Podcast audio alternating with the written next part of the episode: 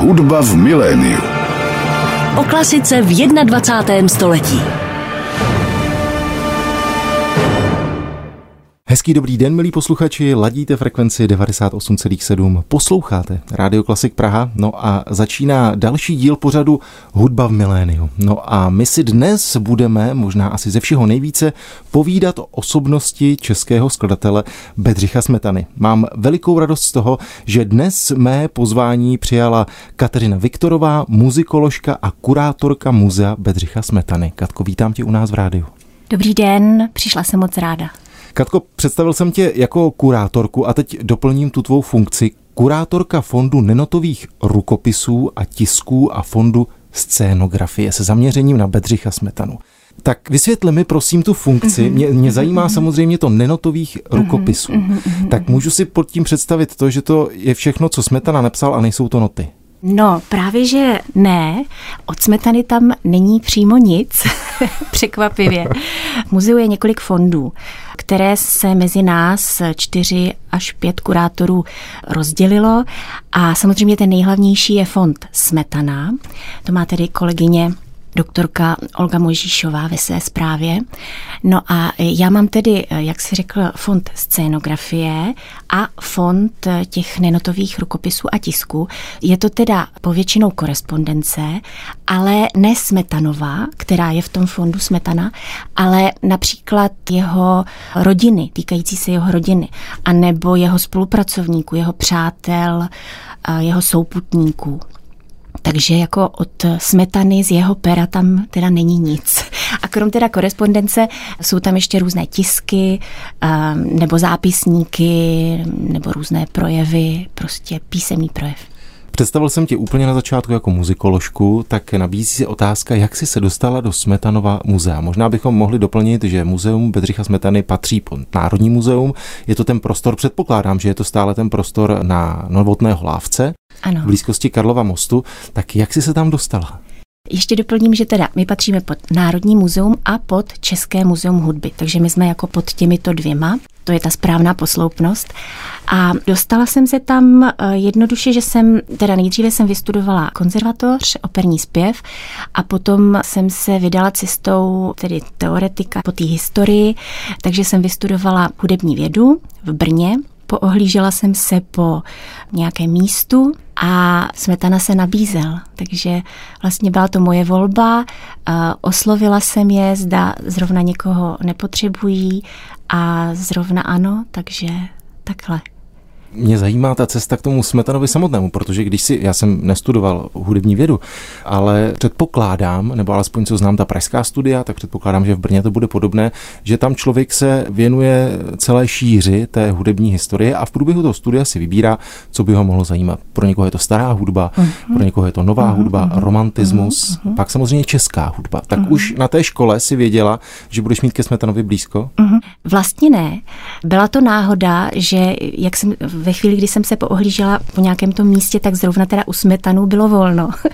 Protože já jsem se teda dřív na škole zaobírala blíže třeba Šostakovičem, což byla moje bakalářská práce, a potom hlavně Bohuslavem Martinů. Tím jsem začala už na konzervatoři svou absolventskou prací a potom tedy magisterskou prací na Psala jsem a studovala jsem jeho skladby pro solový hlas a klavír pařížského období. Dokonce jsem se během studií vydala i na pařížskou Sorbonu, abych teda k tomu pařížskému období Bohuslava Martinu měla co nejblíž. Takže vlastně jsem absolvovala nebo ještě v době, kdy jsem přišla k místu v muzeu Bedřicha Smetany, tak jsem vlastně se věnovala a psala hlavně o Martinu. No, takže jako Smetana nebyl v mém hledáčku, ale místo tam bylo, takže jsem toho využila, no a tak jsem se s ním seznámila a zpřátelila postupně. Jak tam si vlastně dlouho ve Smetanovém muzeu? No, už skoro 15 let. Když se řekne Bedřich Smetana, tak my Češi samozřejmě máme jeho hudbu rádi a známe ji ale mám pocit, že vlastně i tady v Česku se z té jeho hudby hraje poměrně malá část. Samozřejmě se tady hraje několikrát za rok Smetanův cyklus. Má vlast.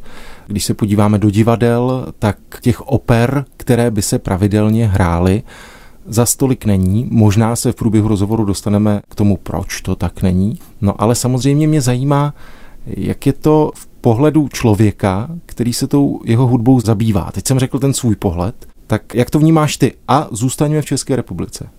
Je to pravda.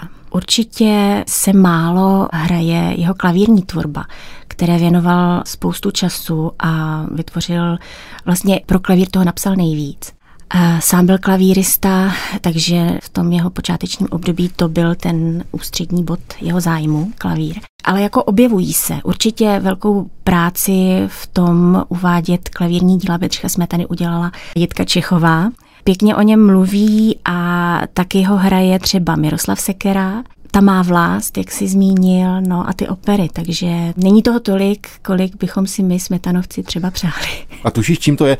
Tak kdybychom tady měli klavíristy, mm. tak by nám to třeba řekli. No, Já si to... vzpomínám, mm. když jsem mluvil s Jitkou Čechovou, která těch desek má snad šest u suprafonu, je celá ta kolekce. Teď nevím, říkáme to správně, ale mluvil jsem o tom s Ivo Kahánkem i s Mirkem Sekerou, když jsme mluvili o té jeho nové desce, na které má smetanu. Je to tím, že se to hraje teď mě nenapadá to slovo, mě napadlo jedno slovo, které nemůžu tady vyslovit, ale že se to hraje složitě, nebo jak ty to vidíš jako muzikolog, když tu no, nemáme teda interpreta? já nejsem interpret. Hmm? Jako muzikolog to vidím tak, že ta jeho klavírní tvorba si myslím, že je naroveň třeba Listovi nebo Schumanovi, sami ti klavíristé o tom takhle mluví. No, tak dejme tomu, že ti čeští klavíristé po ní sahají, dejme tomu, nebo mám pocit, že v poslední době třeba víc, ale jako za ty naše hranice se to nedostává. No. Takže je to na nich, je toho méně. No. Když se zastavíme u oper, tak těm ty se věnuješ, ty ty máš ráda. Zmínila si, že jsi studovala Pražskou konzervatoř zpěv, takže tam možná už si se dotkla v tom úplně mladém věku té Smetanovy operní tvorby, která říká se, já jsem také zpěv studoval, tak jsem trochu do toho nahlíd, že to je hudba nesmírně těžká pro zpěváky. Mm-hmm. A tak si říkám, zdali právě to, že se neuvádějí Smetanovy opery na českých podích tolik, nebo ne všechny, zdali to není tím, že ty party jsou tak těžké, protože teď mě napadá na první dobrou třeba Dalibor. Já mám pocit, že, a teď doufám, že se neurazí nikdo z zpěvců, že my tady nemáme moc Daliborů, moc tenorů, kteří by to zaspívali. No, tak eh, moc asi ne. Teda já si myslím, že ta situace se teda zlepšuje. Hmm. Skvělou práci dělá třeba Národní divadlo Moravskoslezské v čele s Jiřím Nekvasilem, kteří si vlastně vzali za cíl, že do toho blížícího se roku 2024, což by bylo Smetonovi 200 let, uvede po starém vzoru, myslím starém vzoru, eh, že před stolety v roce 1924, když vlastně se u nás slavilo 100 let výročí narození Bedřicha Smetany, tak se na jeviště všechny ty Smetanovy opery vrátily při velkých oslavách právě tohoto výročí a Ostravské divadlo má stejný záměr k tomu dvoustému výročí, stejně tak Smetanovy opery všechny na jevišti uvést postupně vlastně od nějakého roku 2014, což byl rok české hudby, vždycky na konci, když je čtyřka, tak je to rok české hudby, tak začaly ty Smetanovy opery studovat, postupně uvádět a do toho roku 2024 by se měly dobrat všech těch osmi. Takže si myslím, že tam se něco děje. Určitě ty opery vidíme v Litomyšli, kam právě z Ostravy divadlo jezdí. A určitě vždycky jsou taková období, kdy toho smetany je víc. Mohli jsme to vidět třeba před třemi lety, když jsme slavili v roce 2018 100 let naší republiky, tak zase se k tomu potom Smetanovi sáhlo a ten Smetana byl více slyšet a na těch jevištích určitě více vidět.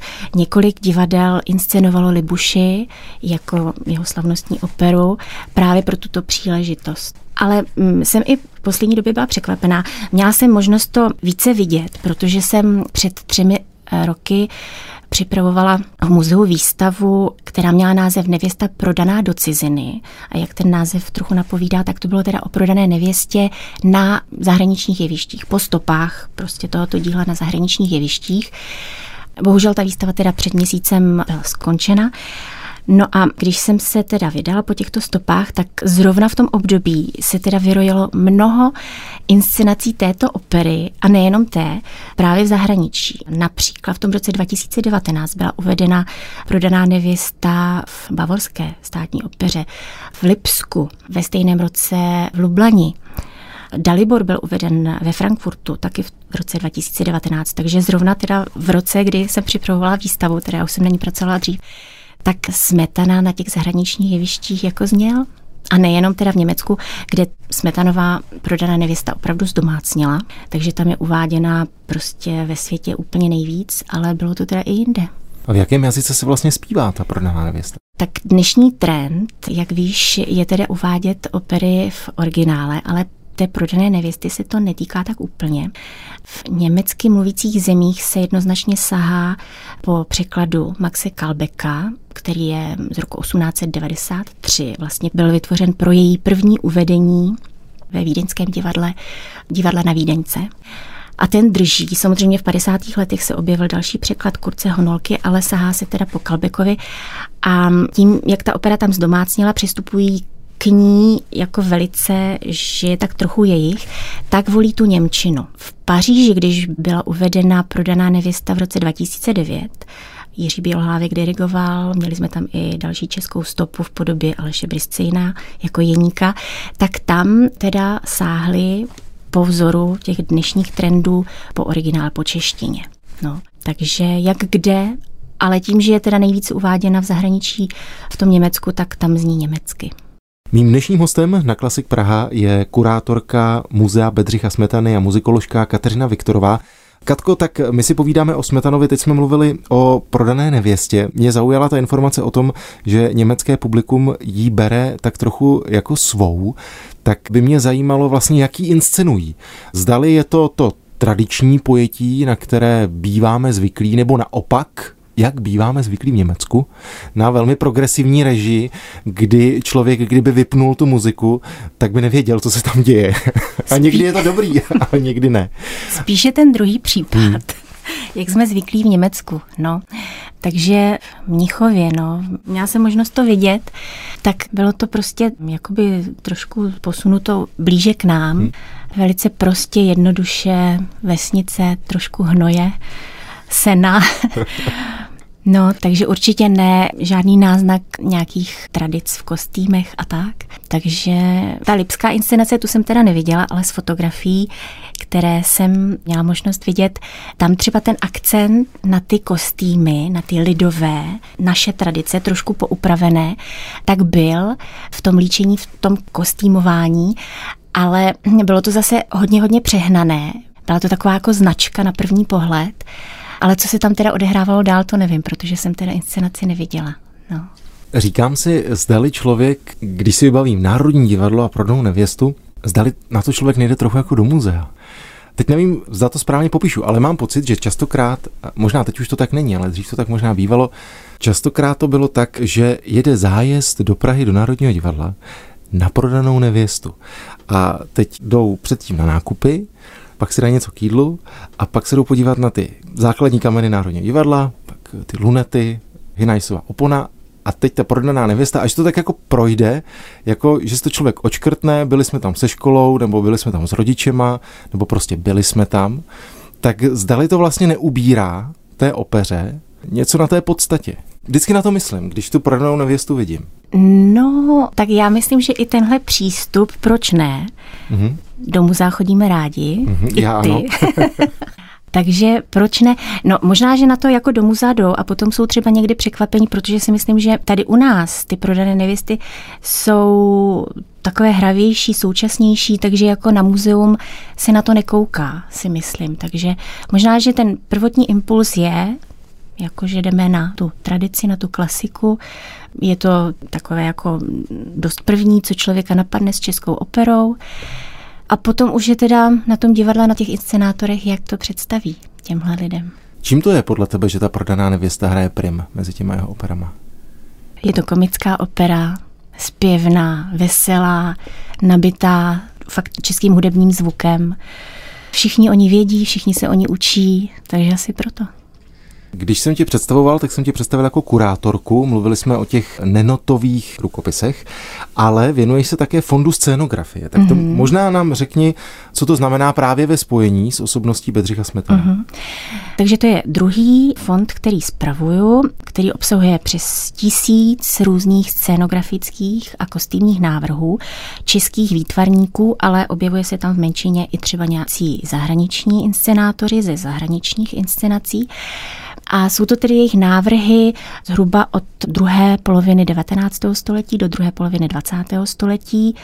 Na nich můžeme vidět, jak se ta inscenační tradice třeba vyvíjela, a mezi těmi jmény autory těch scenografických návrhů jsou taková jména jako třeba Karel Svolinský nebo František Kysela, který měl teda v roce 1924 úplně jedinečnou možnost v koncentrovaném čase během dvou let inscenovat, byl osloven Národním divadlem a inscenoval vlastně všech osm smetanových oper, které byly uvedeny právě v rámci těch stoletých smetanovských oslav v Národním divadle.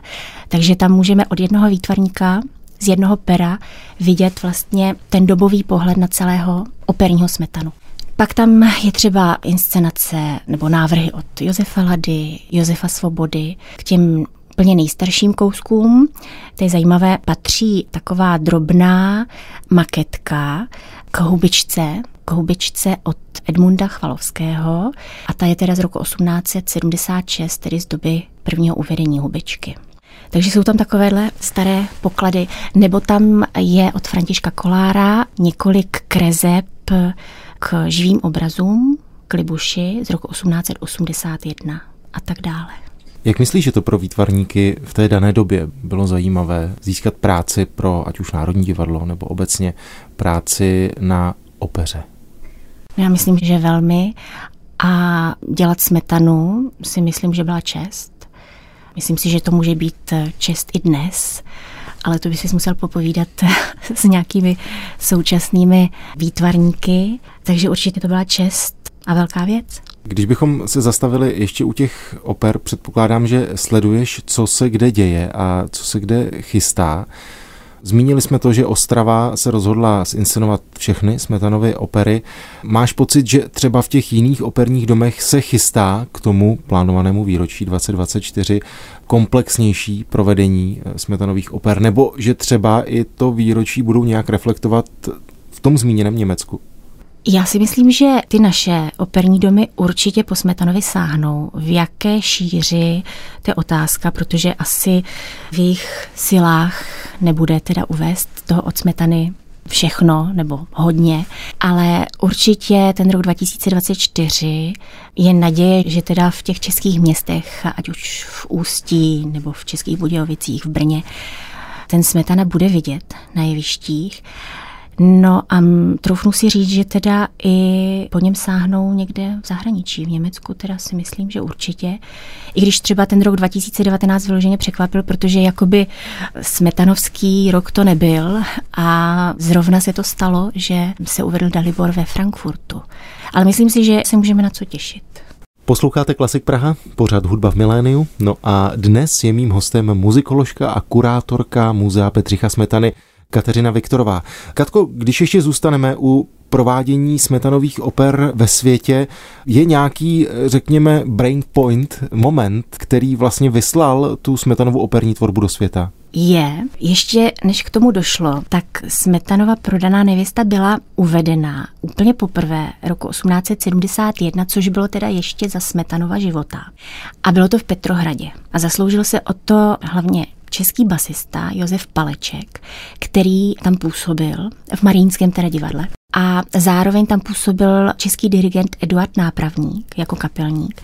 Takže vlastně byli tam těto dva čeští mužové, kteří prostě jí jakoby zpropagovali, uvedli, prosadili.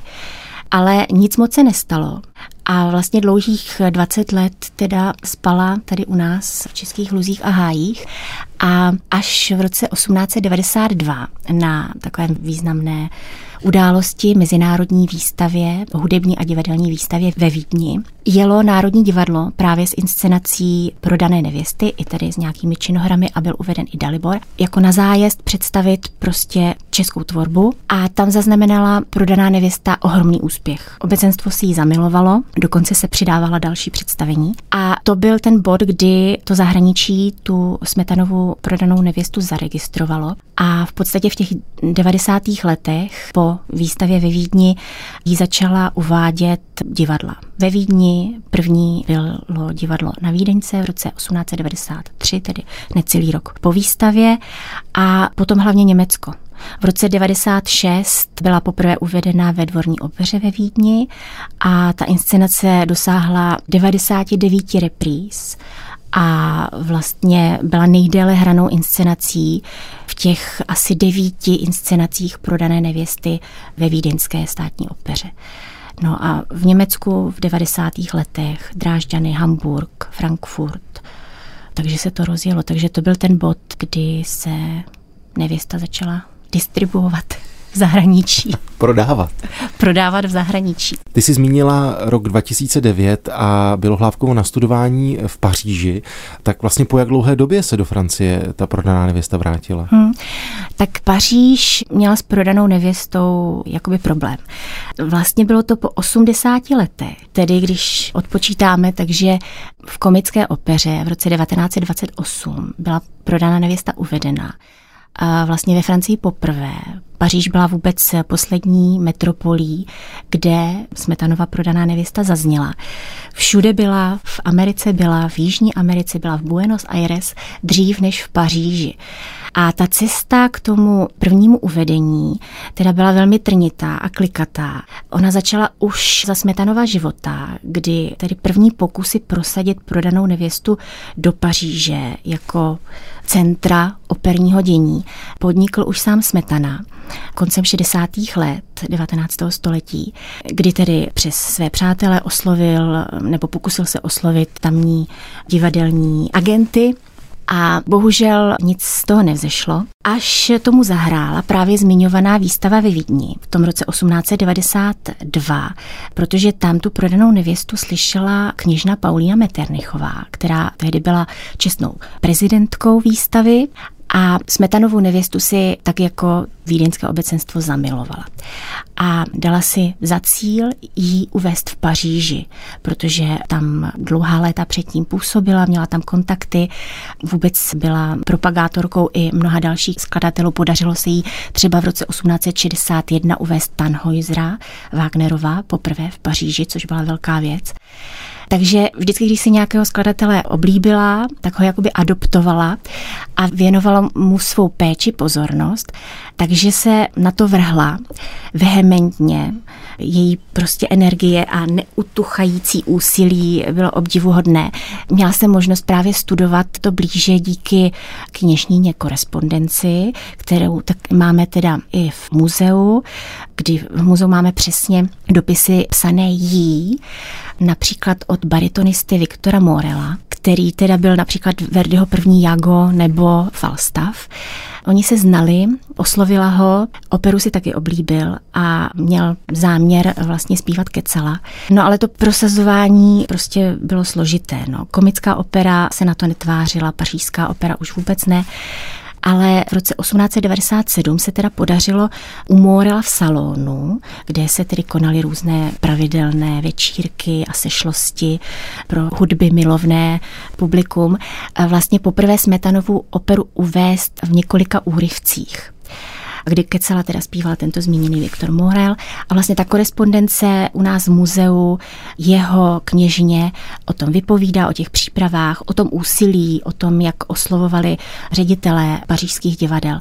Máme tam i korespondenci překladatele do francouzštiny Blondela, která nám osvětluje vlastně, jak se k tomu překladu dopracovali. No a studovala jsem teda i přímo kněžněnou korespondenci v památníku Národního písemnictví, kterou vedla s tehdejším ředitelem Národního divadla Adolfem Františkem Schubertem. Takže tento celý proces se mohla detailně zmapovat. No a jak jsem říkala, trvalo to teda až do roku 1928, kdy v roce desátého výročí samostatného českého státu byla prodaná nevěsta v komické opeře v Paříži uvedena poprvé. No a jak to dopadlo v tom roce 2009? Takže uplynulo těch dlouhých 80 let. Ptáš se, jak ta inscenace vypadala? Spíš, jak byla přijata publikem, kolikrát se odehrála, um, zdali se na ní chodilo? Byla jsem tam, chodilo se, myslím, tak pařížská opera v té době samozřejmě hrála v blocích, takže intenzivně, nahuštěně uvedeno třeba 6-8 představení. No a asi se líbila, protože o dva roky později, v roce 2010, se znovu vrátila. Hrála se teda v opeře Garnier a vrátila se, kdy roli Jeníka zpíval Piotr Bečava. například. Takže už s mezinárodním obsazením ve všech směrech, protože toho prvního jeníka v roce 2009 zpíval Aleš Briscejn. Zmínili jsme tedy Smetanovou prodanou nevěstu, mluvili jsme o jeho operách, ale rád bych se vrátil na začátek, do muzea. Když bychom teď v závěru našeho dnešního povídání měli pozvat posluchače do muzea, tak co by je mělo přimět k tomu, aby se vydali na pražskou lávku a šli se podívat do muzea? Tak jednak naše stála expozice, která teda vypovídá o životě a díle Bedřicha Smetany i o jeho recepci mnohé. No a potom pravidelně pořádáme a uveřejňujeme krátkodobější výstavy tematické, jak jsem zmínila, předchozí skončila věnovaná prodané nevěstě, hlavnímu tématu dnešního povídání našeho. No a teď zrovna v listopadu, koncem listopadu, můžou návštěvníci přijít na výstavu, která se bude věnovat historii vydávání smetanových děl, tedy všech od prvopočátků, od fonografických nahrávek až po ty dnešní. Takže takový průřez, myslím, velmi zajímavým tématem. Předpokládám, že v muzeu Bedřicha Smetany na lávce zní Smetanova hudba. Netuším, zdali proznívá až k tobě do kanceláře, ale říkám si, zdali si někdy doma pustíš Smetanu. Pustím, pustím si Smetanu a pustím si moc ráda klavírní trio G-moll, které je teda smutné, souvisí teda s úmrtím Smetanovy dcery Bedřišky, kterou moc miloval a byla prostě hudebně velmi nadaná. Pustím si, miluju Šárku z mé vlasti, určitě několik věcí z jeho oper, takže moc ráda. Takže nejsi přejede na smetanou? Ne, ne, ne, ne, ne. Dávkuju to tak, abych nebyla. Já jsem moc rád, že dnes mým hostem na Klasik Praha v pořadu Hudba v miléniu byla muzikoložka a kurátorka muzea Bedřicha Smetany Kateřina Viktorová. Katko, ať se daří tobě, ať dobře v muzeu pečujete o Smetanův odkaz, ať se jeho hudba hraje co nejvíc. Díky Děkuju, moc. budeme. Děkuji za pozvání. Hudba v miléniu.